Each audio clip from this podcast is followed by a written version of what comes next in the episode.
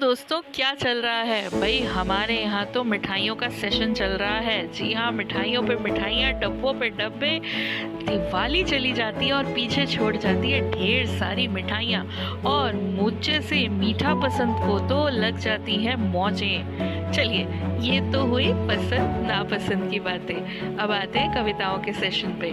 जहाँ पर मैं आज एक मीठी सी कविता लेकर आई हूँ, जिसका नाम है लीला धर। जी हाँ कविता का नाम है लीलाधर लीलाधर कौन है? कृष्ण भगवान।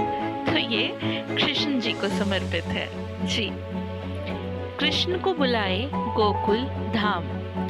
कृष्ण को बुलाए गोकुल धाम। कृष्ण की मुरलिया पर राधा नाची हर शाम।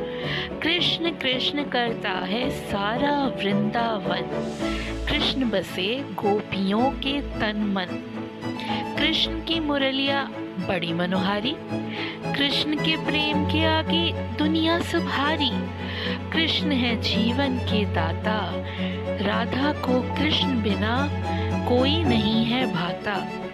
राधा, कृष्ण कृष्ण करते बनी कृष्ण की परछाई। गोपियाँ, कृष्ण कृष्ण करते स्नेह में एक लंबी उम्र बिताई। कृष्ण की लीला है अति प्यारी। कृष्ण कृष्ण की लीला है अति प्यारी।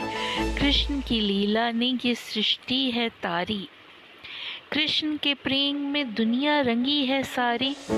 कृष्ण के नाम में लगे अति मीठा।